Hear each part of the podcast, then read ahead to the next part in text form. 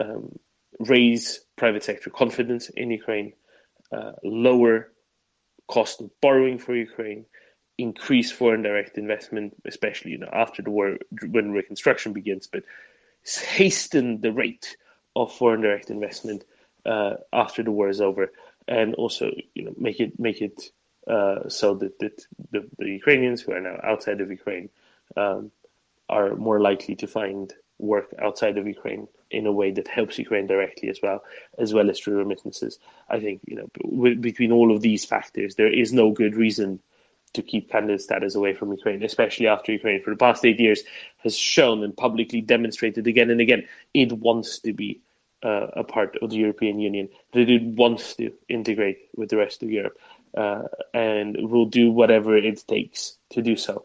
Um, yeah, and, and I really think that this isn't about Portugal. I really don't think this is about the Portuguese government. I don't think the Portuguese government cares particularly one way or another. And I think the Portuguese government wants to help because the Portuguese people, Spring, as you said, are so for helping Ukraine.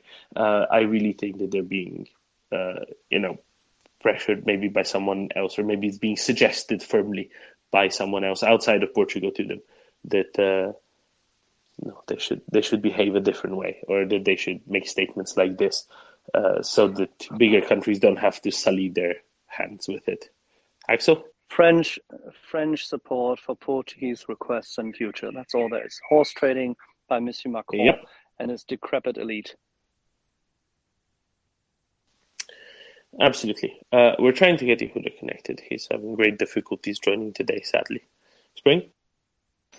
Exactly. I think it's, um, as far as I know, Costa is, um, uh, what is uh, skilled is in um, finding uh, deals with uh, other, other European uh, countries that uh, we always have to pay a toll. It's nothing new and so I actually I'm thinking it would be about the gas price also, and um, somehow that uh, the possibility of building that pipeline to France, something like that. It should be something like that in the in the backyard. But I will try to pay attention to see if I can go further. But uh, I don't trust him. I have not voted for him, so I'm particularly um, um, for me, it's particularly easy to criticize him, but with arguments always. Exactly, and I think this is this is a good time for you know Portuguese listeners here to you know, write a strongly worded letter. I'm sure that if you MP for Ukraine, she's very happy to share whatever she's writing, uh, and uh, maybe you can uh, you know don't even have to write it yourself. Maybe you can just lightly edit uh, the text that I'm sure she will very skillfully uh, craft, um, you know, to, to tell them that this is an unacceptable piece of piece of horse trading, let's say, uh, for the Portuguese people, as we know it is, right? As as we well know it is, and this is possibly the the cheapest way for Portugal to go and help uh, Ukraine right now. But he's not trading horses. In his horse trading attempt, he's trading horse shit. yes, right. Um, shall we go to John Joe, who's had his hand up for a bit now? John Joe. Uh, yeah, good, good afternoon, everyone. Um, just a thought for uh, like Axel, perhaps, or yourself to comment. I've um, been reading up on our defence defence secretary Ben Wallace, and uh, what a wonderful guy. He certainly knows, from my point of view, what he's doing. And I'll point you to uh, a speech he made at uh, the National Army Museum in London. I don't know you've read that at all, but uh, your thoughts, Axel, on on Ben Wallace and how he's doing as far as um, Ukraine war. Thank you. Yeah, with pleasure. I shall be glad.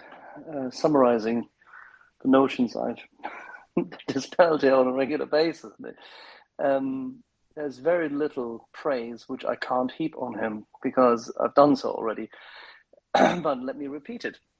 I think uh, that uh, Mr. Wallace, apart from the fact that he's been writing his thoughts very proficiently, elaborately, and with distinction over many, many years, having understood um, military deterrence as part of sovereignty, as a vital part of sovereignty, um, he also seems to be a very capable communicator into the armed forces, rallying support. Yes, it's difficult. It's always difficult. If there's one thing which is difficult, it's uh, keeping the troops um, supported and supplied with. But I mean, with Heappey, he has someone who is quite capable at his hand. And uh, keeping the budgeting process rolling is difficult. And he's been criticized for this, as every minister of defense gets ultimately criticized for it. But I think he has managed to um, pursue the key objectives. And when the intelligence started to suggest earlier last year, uh, during the preparations for SPART, as well as then thereafter in October when this carried over into the build-up, and since then, uh, not only to arrange the massive support needed, which he takes it as both an intellectual and a moral um, obligation. And I think that's right. And this stands in good stead to everyone who defends democracy. But that, uh, yet again, that it has to be uh, blighty is just, um, yeah, a sense of uh, independence, pragmatism, and uh, a deeper sense of uh, obligation that not everybody seems to feel. And uh, I think in that regard, we're very glad. Ukraine is very glad. Uh, but everybody else on the continent who doesn't have a um, political leadership um, of that stature is very glad that Europe has Ben Wallace and the politicians surrounding him and the people in Whitehall and the Ministry of Defense supporting them. And uh, for the first time in a long time, uh, there is trust again in the capabilities of the intelligence service, which is part and parcel of all of this. And it seems to be that a, a couple of leaks and uh, holes have been plugged, which is great, and that the focus there is probably even better than uh, in other places of the world where sometimes the intelligence, intelligence has failed us. Um, this time around, people understood Sigint, Humint well, uh, Wallace as a leader of uh, his team from the outside looking in, and we don't see much, if anything, as you know. But from what we can see and what he communicates, um, there's a clear distinction between him and the remainder of the political class in Europe. So my kudos to him. I find him absolutely stunning in having assumed that role and that mantle, and um, that bodes well for his future. And I hope it bodes well for Ukraine.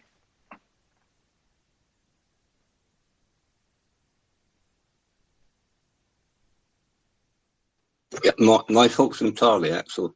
I think um, we should be proud that we've actually got a politician, if you call Ben that, a politician who understands exactly what his job entails. Thank you, Alex. My pleasure.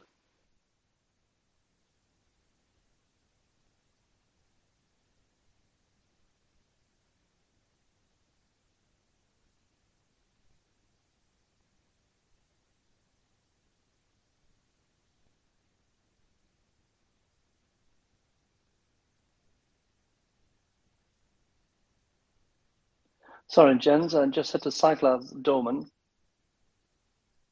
Yeah, sorry about that. I mean, I'm not apologizing because I did something. I'm apologizing because Axel has to do stuff unnecessarily. Uh, thanks to Twitter's excellent, excellent technology uh, doing its job yet again.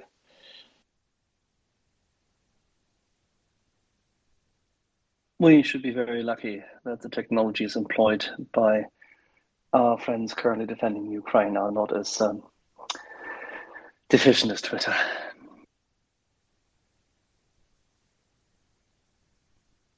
Uh, should we go to Ben? Ben has his hand up, right? And then I'm sure John, you will as well. Ben? Uh, yeah, thank you, Domin. Um, and, um, you're, you're, you're a smart person. Uh, I know you're not an economist by training, but I was wondering if you had read something um, that could allow us to understand what would be the impact precisely of uh, cutting the export of gas from Russia uh, on first the Russian government and B the the Russian economy. Because up to a certain extent if it's only dollars coming back in uh, this is just money and money can be printed and if it's at least on the short term, uh, it may not it may not have a set um, uh, a really important impact on uh, on either on the government and its ability to wage war or on the economy and its ability to support the government. So, have you read something or have you thought of something which would uh, be a strong um, argument in favor of cutting uh, gas exports? Can I defer this to Axel, please? I don't, I, I don't know what will happen to Russia. Um, the Russian government is really hard to predict in the first place because it's so dependent on things that are outside of the realm of reality. Let's say. Uh, I think that's that's something important to understand as well. Um, Axel, what would happen to Russia if gas exports from Russia ceased? Well, they would lose another source of income, um, but um, that's fine. Um, I, I couldn't care less. I mean, technically, they just lose another source of income. They would have to find another home for it.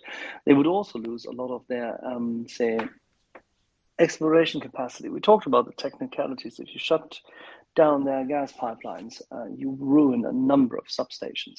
You do um, have, um, you, you actually would have to be able to stop actually getting it out of the ground. And uh, it's not quite like an oil well, but it, it's a difficult process. And this difficult process, you need service people for, you need maintenance people for, you need to have the spare parts for, and you need to have the capacity and the skill to do so. And there are um, vast arrays of people they are missing in this regard because the people have been withdrawn. So good luck with that. Thanks a lot. But what I what I meant was maybe shorter term because the yes, of course, maybe maybe their their uh, um, system for um, gas exploration will would uh, become decrepit. But no, the pipeline can't, can't the pipeline can't sh- um, say if the pipeline is stopped. This is not just short term. Then the impact on their production and the impact on what they're doing with their pipeline is immediate because no, it's constantly I, under pressure. No, I understand. Uh, uh, I I think I understand that. But what I meant was, okay, they they lose they lose uh, dollars. They, their dollars are not coming in anymore.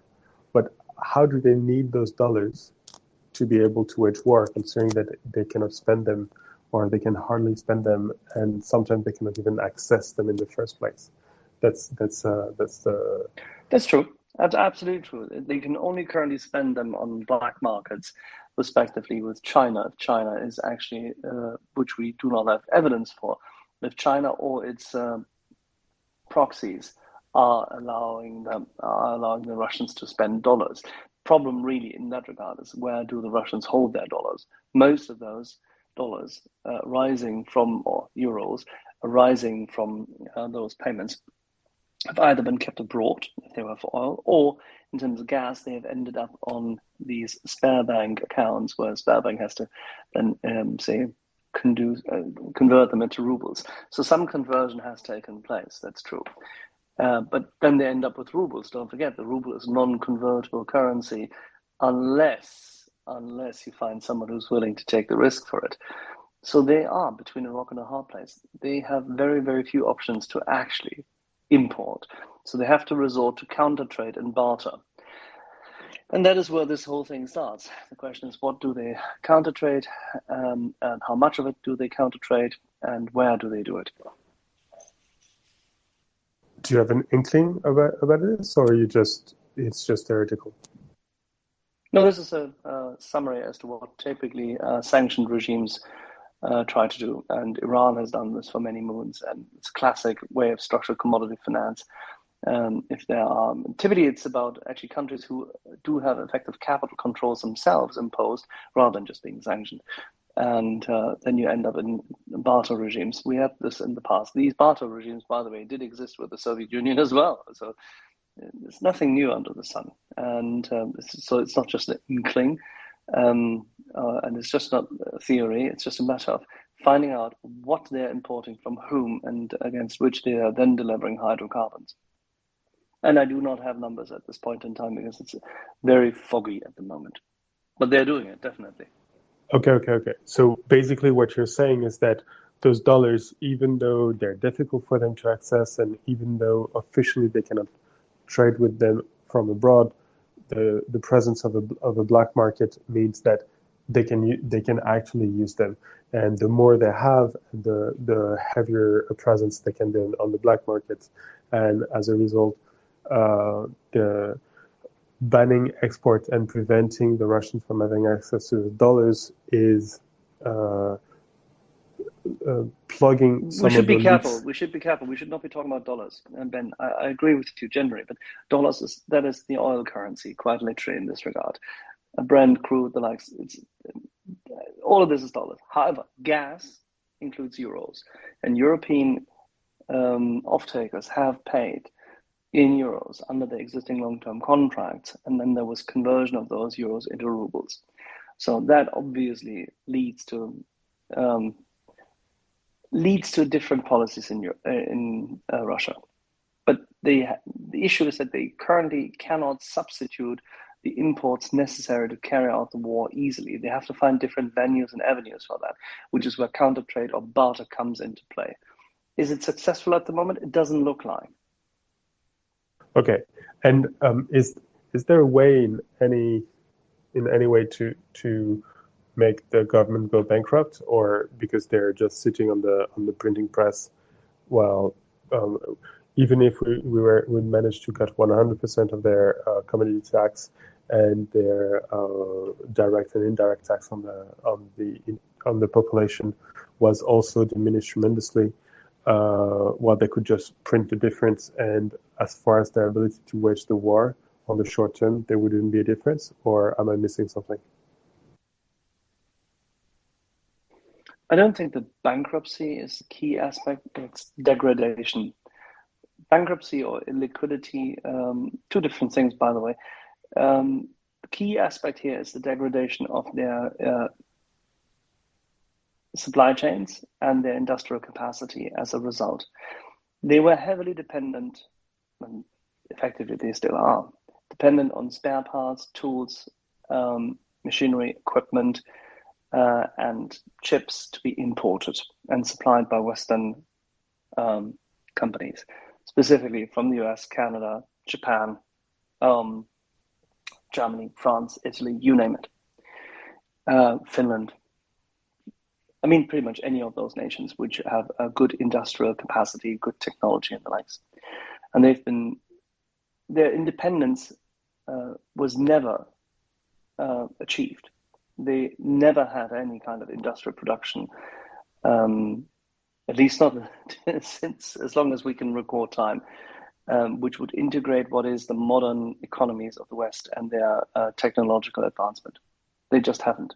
Even the pieces of kit Rosatom has used are predominantly reliant on pieces and, and equipment which we deliver, we being the West even um, what they've been shooting in their rockets, the chips there have come from the West, which is why it is so vitally important that SpaceX gets, it, uh, gets its act together to um, supply whatever will be in future a new version of the International Space Station. The degradation of the economy is a fact, and it's a. We already know that the sanctions are cutting. They, the effect you will see in weeks and months to come, but they will be long lasting. Because if the capital stock of the com- country is degraded in a format that all the supply chains rip, and there's no further import of those key pieces of spare parts, equipment, machinery, and chips, they will not be able to dig themselves out of the hole because you can't. You need precision tools you need these spare parts. You also need the people who can um, operate them. The brain drain, which goes hand in hand with what is going on, will lead to more engineers leaving the country, specifically those who have capabilities, skills, and the likes developed, which are uh, conducive to working in such industries. As a consequence, they are in dire straits. Fantastic. Thanks a lot. So there's no uh, magical button, but in the long term, they're screwed.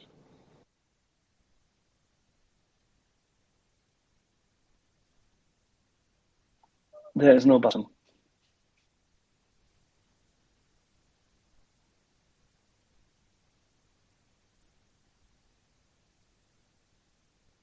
Johnny? Afternoon. Um, I was just wondering what the what the situation is with um, in in Russia at the minute in terms of just support for the war or not.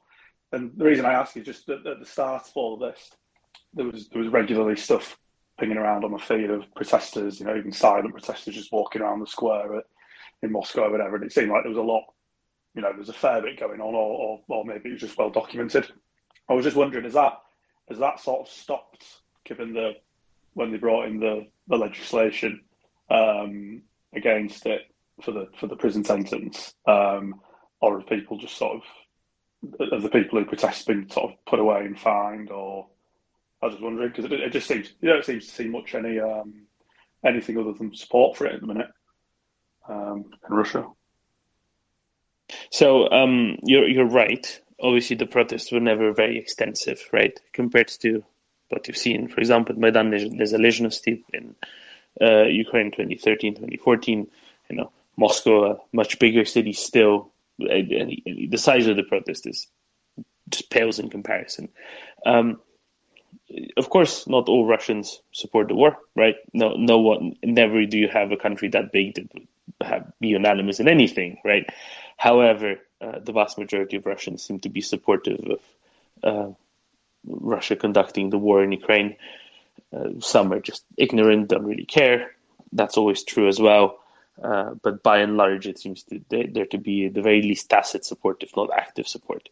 Um, there are less protests now than there used to be before. However, what we have seen is the rise of a partisan movement in Russia eventually after a few months uh, that became somewhat active. And um, um, yeah, that's that. That's the other aspect. There is also a Russian Legion. There's a number of uh, of Russians, you know, a small number, but but a number nonetheless, who are fighting in Ukraine on the side of Ukraine, uh, much like the Free Belarusian forces do. Uh, like the Free Belarusian forces fight under the white, red, white banner. Uh, the Russian Legion fights under the flag of Novgorod, under white, blue, and white.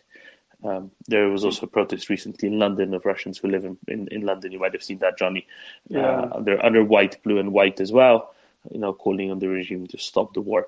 Uh, but outside of that, you know, these are these are relatively small numbers. Certainly, small numbers compared to the population of Russia, right? And uh, it, yeah. numbers would have to be far far greater and far more active uh, to be able to to do that. Um, yeah, it's quite. It's quite. I mean, at the start of it, it, was, it seemed like certainly to me that that was going to be one of the ways that, that, that this might possibly end. You know, some, one of these factors where you can actually sort of put your finger on and say, yeah, you know, protests might grow to the stage, the country might get sick of it, people coming home, dead bodies coming home with their mums, but it just doesn't seem to have happened, does it? Which is, I don't know, it's sort of, yeah, but it's this, well, not to say disappointing, obviously, but it's just doesn't seem to go. So I suppose another question then is anybody here, does anybody, does anybody know any Russians who actually have spoken to them and has got any feedback from, from the whole house as such. Sorry, Versal, I think you had a hot mic there. Johnny, please go on. Yeah, I uh, noticed. I, can I respond to so, the first question? No, can you wait for can you wait for a second to, for Johnny to finish his point, and then we do this, please, Johnny. Yeah, I was just saying it's it's obviously since the start. At the start, it seemed like a, a, a sort of a, a tangible sort of way out for the war for it to end from the from the from the from population in Russia, you know, protesting against it, and the, the, the mothers who are getting the dead kids coming home protesting, but that doesn't seem to have happened. And now it's you know obviously the only other option is what we're in now, where it just seems to keep going on and on with the fighting. But then the last question was just going to be: Does anybody in here actually personally know any Russians um, and spoken to them and sort of got their perspective on it, or from what's going on inside? or is there not really much coming from the inside, even like for you guys who are who are well tapped into to this sort of thing?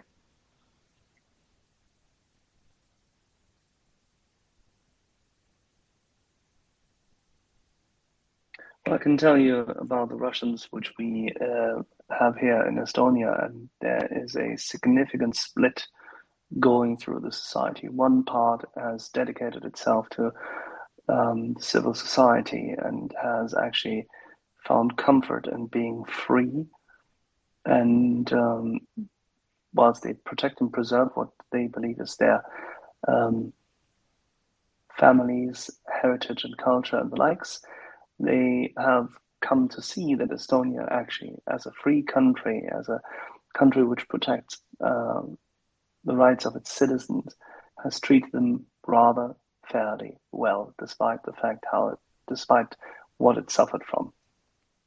That is quite unique, actually. And uh, that part of society is actually the larger part. And then there is the other part, uh, the ones what we would, in Germany would call the ewig gestrigen, the ever yesteryear ones, yearning for past uh, power and the likes, some of whom are just too old to be taken seriously.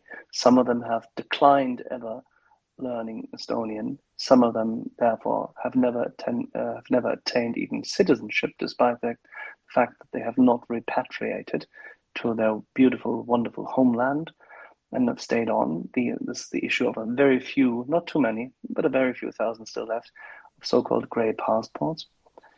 Uh, and then there's some of them who are agents provocateurs, who will try to raise a ruckus here. Uh, most of whom, uh, when they become very annoying and they're given rope to hang themselves, but when they become very annoying or denouncing or aggressive or insidious, are openly being sponsored by the FSB and the SVR, then they are typically escorted across the bridge, meaning um, sent across the bridge to from Narva into Mordor.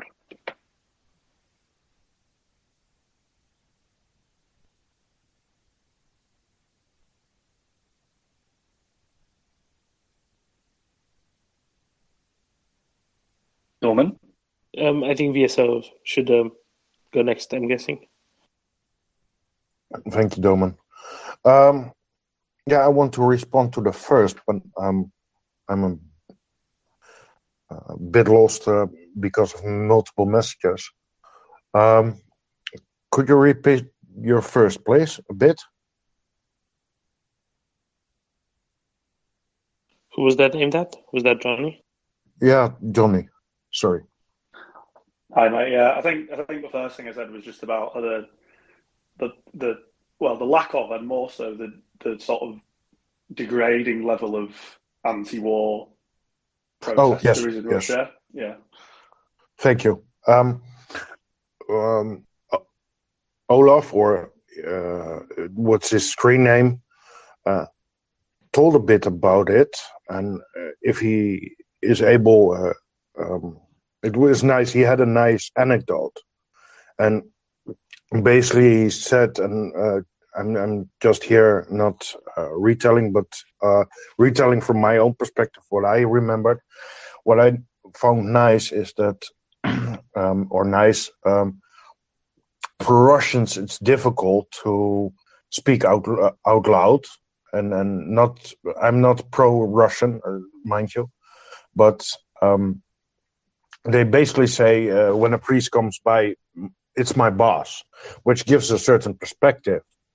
Um, they're heavily controlled, and, and uh, like in the World War II, there's uh, you can report people. So, yeah, to speak out and protest is is a thing that is difficult. And just to add to add some perspective to your question, um, even have my um, I have some family who, who marries, uh, who's gonna marry a Russian. She uh, she is uh, uh, actually only born in Russia and moved out of the country, but um, she has still contact with family there. And getting deprogrammed, uh, as you might say it, uh, westernized, is quite difficult, and it's um, so yeah you, you need to understand to to um, why the why they don't react the way we expect them to to react. Like for example if um, two western countries would attack each other. It's, it's so different. It's mind-boggling.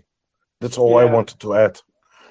No that's great. That's really interesting. The, only i think sort of Doman touched on it earlier which was know, I've just watched that Winter on Fire documentary recently about about Maidan, and that's you know, when you compare the two, you've got everybody in Ukraine, and they they weren't exactly sort of welcomed protests that you'd get sort of in my country in the UK, where it's just sort of you know police are there waving at you. That that was pretty tough, and there was a lot of that was dragging on, and there was a lot of beating. That yeah, the Russians who are supposedly very similar in their view, they just don't. There's no there's no protest, is there? And it just seems. I just don't see how you get. Well, not don't see how, but without that without that internal pressure, it just seems so difficult how it would how it would stop other than just going through total, you know, military the, the military means that we're on now. I mean, there can't be any sort of political. If there's no political pressure on them inside, then he wants to keep going. And how on earth can it stop other than just just charging? Well, it, it's. I, I don't want to be pro-Russian or I want maybe put a pin in, but um, um, I just pointed out that um, it's difficult to understand, and I get where you're coming from. I had the same questions, but Russians have an unspoken way to communicate. Something you need to understand, I think, if you are one or or you have a, a Baltic, if uh, Slavic background, you might understand better than, for example, us UK, German, uh, German may be bad, but um, more more towards Britain or beyond. I, but maybe I like Wendy as a perspective. Uh, he has always a nice way of words.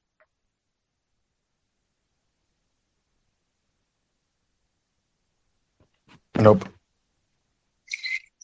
Oh, uh, thank you. Um, is that BSO? Um, thanks, mate. Uh, can you hear me all right? Yeah, yeah, we can. Um, I like when you have you checked DMs in the last five minutes. Um, uh, no, I'm currently at currently at sea under my own propulsion. Um, but I, I, thought I would just chime in um, with the perspective that certain Russians have. Um, it's been years since I've um, really had this this kind of communication with them, but they always seem to compare the Putin era to that of Yeltsin, and they always seem to have um, within every sentence of Putin seem to be kind of self affirming their own um, opinions um, by comparing Putin to Yeltsin in terms of Yeltsin humiliated us. Putin is the person who has reversed that. So that that ideology is uh, when I came across it, I perceived it to be quite strong. And um, uh, yeah, look, I'm, not, I'm sorry, to have to go. Slava Ukraini. Hello, Slava. Um, thank you, like Wendy. No, you're you're quite right. Obviously, a lot of what is uh, currently going on um, is uh, comes comes in light of how Russia was in the 1990s, right? Uh, but that that doesn't excuse it for one second. I like Wendy. I know you're not intending to do so. I'm just clarifying for anyone else. Um, Russia was a disaster in the 1990s domestically, and um, Putin tried to kind of reverse that. Of course, he did not succeed uh, I think in about 2000 when he came to power. He once made a statement that, you know, under him, Russia will, uh, the GDP per capita, say, right, Russia will come at least to the level of Portugal, uh, which was at the time the poorest EU country, uh, the poorest EU member state in terms of GDP per capita. And 20 years later, Russia is still you know has a GDP per capita less than half of that of, of Portugal. So he's flopped he's decidedly failed on all fronts in that respect. Yes, it is true. Um,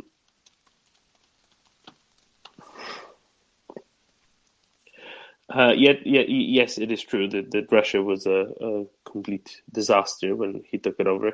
Uh, but now Russia is being a complete disaster, not just for itself, but also for others uh, who have nothing to do with Russia being a complete disaster in the first place, and that's particularly insidious, I would say.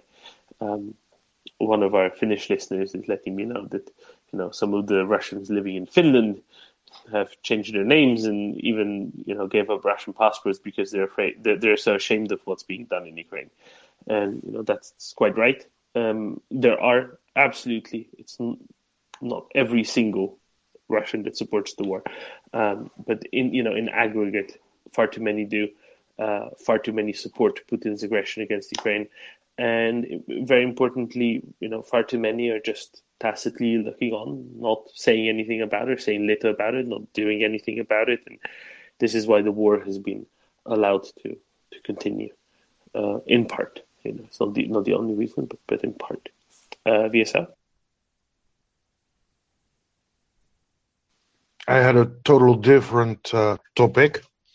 Um, going back more to Ukraine and their inventiveness. Um, if if so, and and yeah, so I posted, uh, tweeted uh, just an um, a wood gasifier um, that I found on the Telegram channels, which amazed me. It's it's so such um, um, inventiveness and and will to go on. I I admire that kind of stuff of Ukraine going going strong. Uh, they have fuel shortage uh, for for civilians because everything goes to the uh, war, of course. And then making wool, wood gasifiers is an amazing feat. It's not hard to do, in sense if you have the right equipment, but that kind of stuff is is heartwarming to see that they develop such a method to to keep their daily life continuing and yeah I really like that to see that, and it it's um, seeing people, yeah, making the best of it. So yeah, that's uh, we have all the bad things and the war and the horrifics, which I truly despise, but also the resilience of the Ukrainians, the the way they uh, re- are rebuilding already and maintaining. It's it's really heartwarming in, in both sides the the war they fight and and the, the moving on. So it's it, it may, amazes me. That's all i wanted to tell about. Thank you vsl there are indeed you know, lots of uh, lots lots of things that can be done and are being done. Um, yeah absolutely. You know engineering feats like that um, to improve the everyday life uh, Vyshniakovsky. Mm, back to the previous question, I just wanted to add that I do know at least two Russian speakers inside Russia. Um, and the perspective that I got from them is that at least they're suffering from the different shortages, maybe from paper shortages to electronics equipment becoming more expensive, um, etc. Um, one of them calls the war that is ongoing, the situation, and the other person says that her and her circle of friends, at least 80% of her circle of friends, is against the war. So there is some hope. There is some Russians who are against the war, and there is some people who, with their capabilities and their capacities, are helping the West, even if we do not know it. Um, so I at least know of, of, of some people who are helping, actively helping the West from within Russia. Um, so I think there is there's hope. Um, and from my personal anecdotal evidence, something that surprises me is that the Russian experts, which I have come across, um, and let's say post former Soviet Union experts, um, they are surprisingly regurgitating Russian propaganda more than Russians that are now living in Russia themselves. Um, yeah, that's some observations from my personal anecdotes that I wanted to contribute.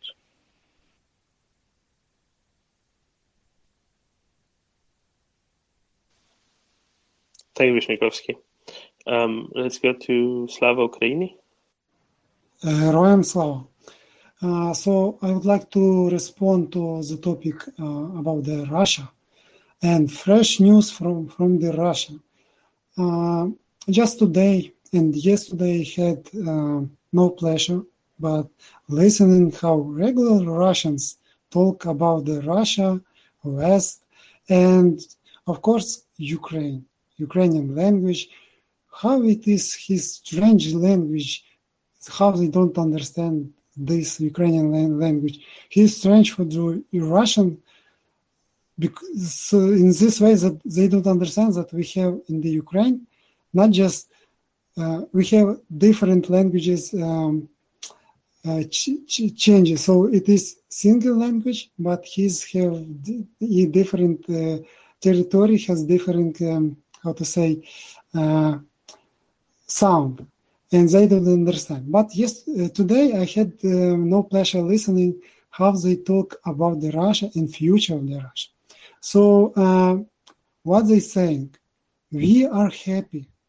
Even at this time of this war, they say we are happy. We don't want to go to uh, protest.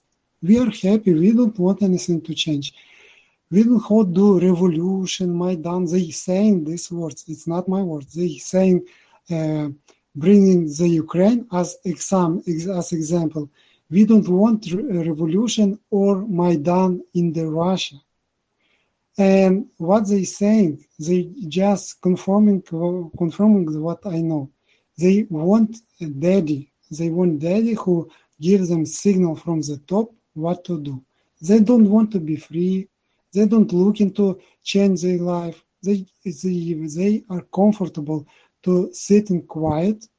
Don't uh, show your head above uh, because you're gonna get on your head and just do what they saying. This is their normal li- uh, way of life. They want uh, government to give them. They don't want to go and make life for themselves. They want to that the government just give them everything they want and sit quietly. So, um, thank you. So this is my take. Thank you. Thank you, Slavo Kulini. Um, I, I don't know what the order is. Let's go to Uliana and uh, then to Michelle. Uliana. Well, I basically agree with everything Slavo Kulini just said. That hope for Russians really has kind of extinguished itself like like a week after a full scale invasion, maybe. The whole kind of talks about Russians going out on the streets and overthrowing their government. We see how it all went. And we see the extent of their propaganda. And I don't know, 80% of people who don't support war, even the, I don't know, it's a very kind of specific statistic and it's like a very close circle, maybe. I don't deny that there might be some individuals, but like in comparison to those who are actually in favor of the war or are complicit uh, to what's happening in, in Ukraine. Like they don't don't go in the streets. They just like comply with everything, comply with sanctions, comply with uh, like basically everything that's being put on them by their own government. They're fine with it. With, They're fine with censorship. With, They're fine with kind of getting five year sentences for their kind of for posting something on the internet. That's how it was, and that's how it was for years. And there was no real change, even among Russian liberals. Yeah, they kind of spew out kind of comments criticizing like their government once in a while, but no real and considerate action was taken. So I think that's just uh, like nature of like Russia, like nature of Russian people that uh, they are both guilty because they were kind of support some of the eighty percent supporting the war, and those twenty percent who were complicit or they kind of left Russia. So I don't really want like this idea to be kind of I don't know talked about that oh there is still hope for some Russians. Currently, Russian soldiers are killing Ukrainian soldiers and Ukrainian civilians, and we need to kind of concentrate more on that than on kind of Russian civilians suffering because their cards are not working. Because again, I was like subjected to this a lot before, like oh, suffering of like suffering of ordinary Russians. Russians are suffering as well. Well, Russians don't have rockets flying over their homes, so that's as simple as that. And they Exactly, um, Juliana. I'm sorry, I'm sorry, Domin. And they really just laughing, laughing about this war. They don't care, and they, while they, uh, while nothing is really hitting them, they just laughing. It's, uh, they don't care about every anyone. They just care about uh, themselves. Thank you. Thank you, Slavo Kulini, and uh, thank you, Uliana. I think Uliana you know, summarized it really well, as per usual. Um, and it's something that Uliana and I talk about sometimes as well. And uh, um, her words, her, her words really, let's say, echo in my in my head afterwards every time. No different this time. Uh, Michelle, please go ahead, and then uh, Vyshniakovsky and Johnny. Michelle. Hi, thank you. Um, I'm not sure if you want any more on the subject of uh, Russian civilians. Um, I was just um, coming up to give an anecdotal story about um, someone I encountered to basically back up what Juliana and other Ukrainians are saying about Russian civilians. Um, it's not someone I personally know. Um, I was in Waitrose in the UK and I had just been to a Ukrainian fundraiser. So I had a blue and yellow manicure and I popped into the loo and a woman came out she saw my nails and she pointed and nodded and went Ukrainian. And I was like, sort of, yes. And she had a, um, I, ca- I can't tell the difference between accents at the best of time, but I could tell she was from Eastern Europe. Um, and she pointed at my nails and went Ukrainian, and I gave her a big smile, and I went yes, Slava Ukraini, and she kind of nodded at me. Um, and I asked her where she was from, and she kind of said, "Oh, I'm Russian," and she says, "But I've been here for 20 years." So this is a person who's Russian that has lived in the UK for 20 years. So um, I was not automatically assuming bad things. Um, but I was like, oh, okay, cool. And she says, yes. And um, it's terrible what's happening in Ukraine, but I'm really worried about the people in Russia.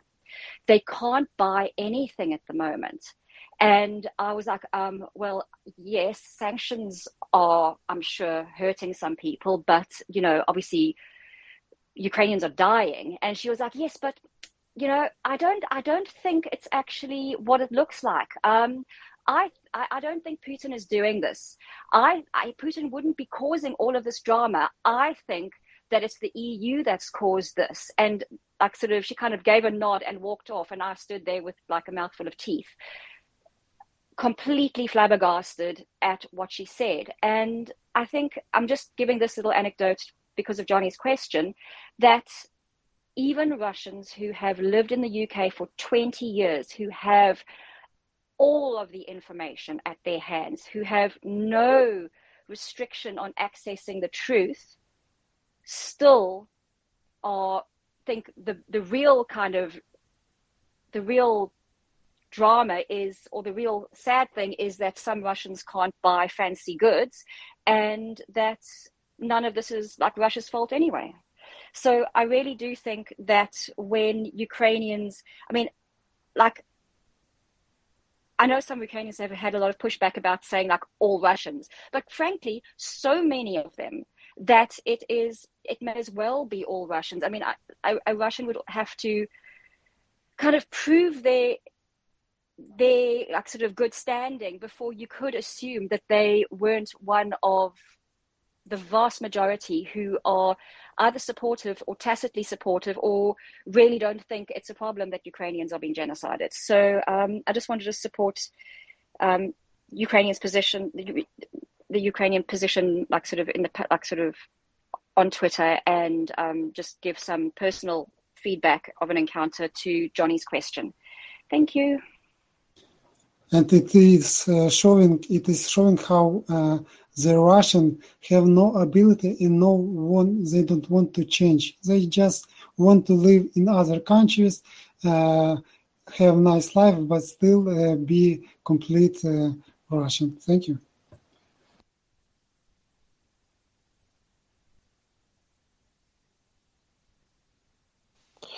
Okay, um, Vyshniakovsky and Johnny, and then we'll go to Antti Vyshniakovsky. Thank you, Doman. I just wanted to take this um, brief opportunity um, to maybe clarify myself. Um, so Juliana is absolutely right, listening to me, um, that this lady has, that I'm, i talked about, has a small circle of friends, among which 80% do not accept the war. That's the only thing I mentioned. So I never said that um, this would be a huge sample, and it's a collection of personal anecdotes. Those in the space who know myself, um, I'm a big supporter of Ukraine. I have my colleague fighting there, helping them, trying to bring medicine, and have half a Ukrainian family. So my heart beats for Ukraine as much as, as it can. Um, I'm just I'm just saying that my, my, my statements they are like without any weighting or balancing the information that I wanted to share with the space. It's information from my personal connections. And I think that one thing is important um, for the West is that if there is, and I know a few people, uh, if there is some connections in Russia that we have, which are against Putin, which are sympathetic to the to the suffering, which, which are on Ukraine's side and trying to help, we should try to keep those connections alive because it's important um, going into this fight, going into the future with the fight with Russia. It's important to have some people on the other side that could work in a partisan warfare, that could work supplying us with intelligence. Um, it's important for us to know how sanctions are working. So it's it's not when I say this is how Russian people are, are currently suffering from my perception from the sanctions. It's not that I'm saying, hey, the sanctions are bad or something. I'm just saying, hey, it's a good barometer to know how they're suffering because, like this, we know where the sanctions are biting and we know where we might want to sharpen them or something. So I think it's important that we have some biased, honest suppliers of information from within the belly of the beast that's what I wanted to say. Slava Ukraini. Heroim Slava. Um, it's absolutely important, right, to, to know what, what exactly is going on and when. Um, and no, uh, I guess we have to be good with, with saying, right, this is how um, this is how it, it should be, right, and this is how it should be. Um, uh, sorry, this is how it is, as opposed to um, you know, this is how it is, and th- this is worse than what Ukraine is going through. I think just just being clear, clear, and that is always good, uh, just so that nobody gets confused. Uh, and Domin, yeah. I didn't quite hear you correctly. Let's do this again. Slava Ukraini. Heroim Slava. Slava natsii. Smert Voraham. Smert Voraham.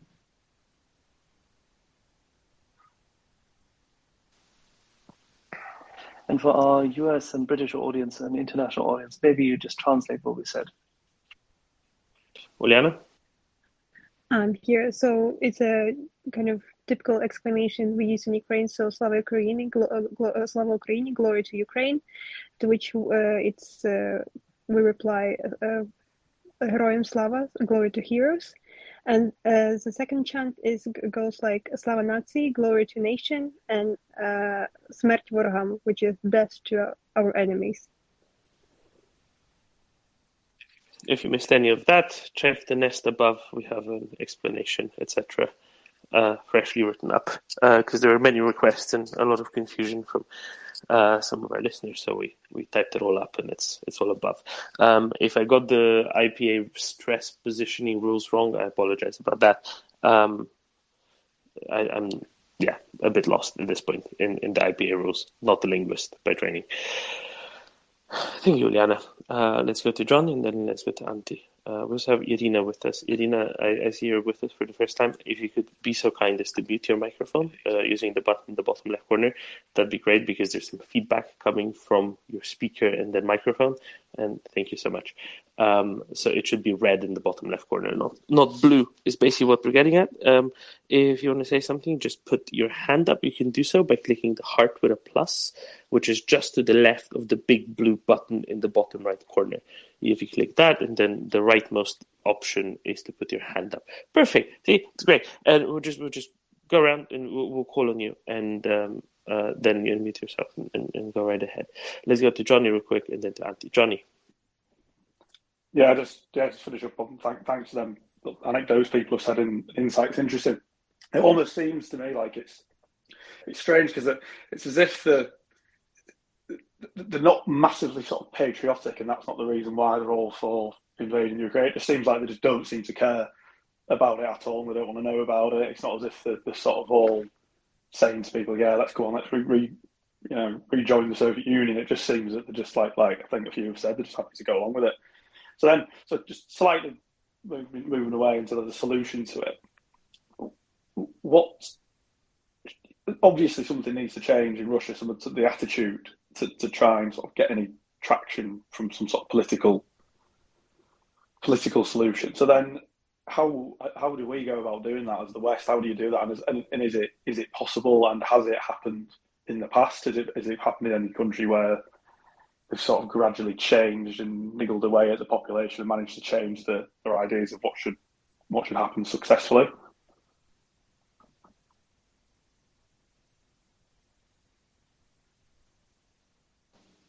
Um, yeah, it, it's even even even a lot of people like Michelle noted, even people who had left the country a long time ago, often stay influenced by say propaganda, etc., for a long time afterwards, and it's uh, it can be difficult uh, for for many to leave uh, those influences, uh, which is quite disturbing, really. That you know, in the free world, with free access to information, with the ability to see everything that has been done by Russia and the Russian military and mercenaries, etc., um, in Ukraine to still you know, turn away and think, oh no, nothing's really going on. Anyway, um, I think we've possibly spent enough time psychoanalyzing uh, the wrong country. Antti. Thank you. so, how, how is uh, how's everyone doing today? We're doing fine for one reason and one reason only heroes never die, and the Ukrainian armed forces are closing in on two attack vectors in regard to Kherson. Heroem slava. Смерть ворогам. Yeah, well, that's that's really good to good to know that there's good news from the uh, from the front. Uh, yeah, there's there's quite a bit I could get into about Russia, but uh, I, I think I get the sense that you're uh, sort of uh, willing to move uh, to a different topic. So um, uh, one of the things I was wondering, well, there's two things. First of all, has has there been any any developments uh, on on Snake Island? Is there still a continued uh, Russian buildup? I don't think we've seen updates from Snake Island for a bit, um, so to speak. Uh, I've not seen anything new. Uh, maybe Gunny has, but I think right. will be with us in a, in a bit. the only thing I would CJ, add, have you seen anything on Snake Island? Yeah, the only thing I would add is they upgraded the air defense systems on the island from like an, a basically a Pantsir they brought over three weeks ago to the newest Tor which basically indicates to me that they're they're more serious than they were before. Also, the only other change we've seen is um, they're starting to actually dig in these mobile uh, radars and um, air defense batteries, which you know sort of shows you they're in for the long haul. So nothing necessarily um, revolutionary per se, but uh, just a renewed commitment to the island being in Russia's hands for as long as they can hold it. So, good morning, CJ.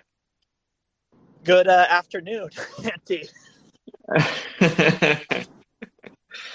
so I would I would say that, that that is a bit worrying in the sense that the Ukrainians clearly are not willing to uh, sacrifice or put in danger any of their assets, or they or they don't feel like they have enough uh, enough strength to uh, to clear out the island a second time, at least for now. Well, I'll say the um, it's not all bad though, because in the Kherson front, which is arguably the closest front to Snake Island. Ukraine has air parity, if not, again, it's pretty close, but they're flying sorties over that front and close air support.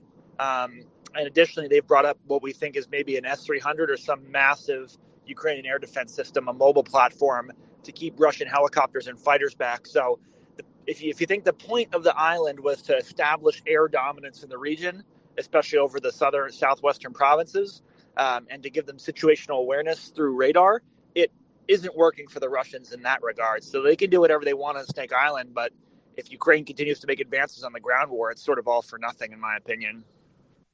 So was it actually also around Kherson where there was uh, some accounts of Russian attack helicopters uh, uh, bugging out for no apparent reason whatsoever. So is that uh, is that uh, due to the S three hundred? It um, it could be a couple of things. It could be an S three hundred, which you know Ukraine lost about half of them in the opening phase of the war, but they've fix some older ones, and they've also gotten some from other countries. So it's certainly possible.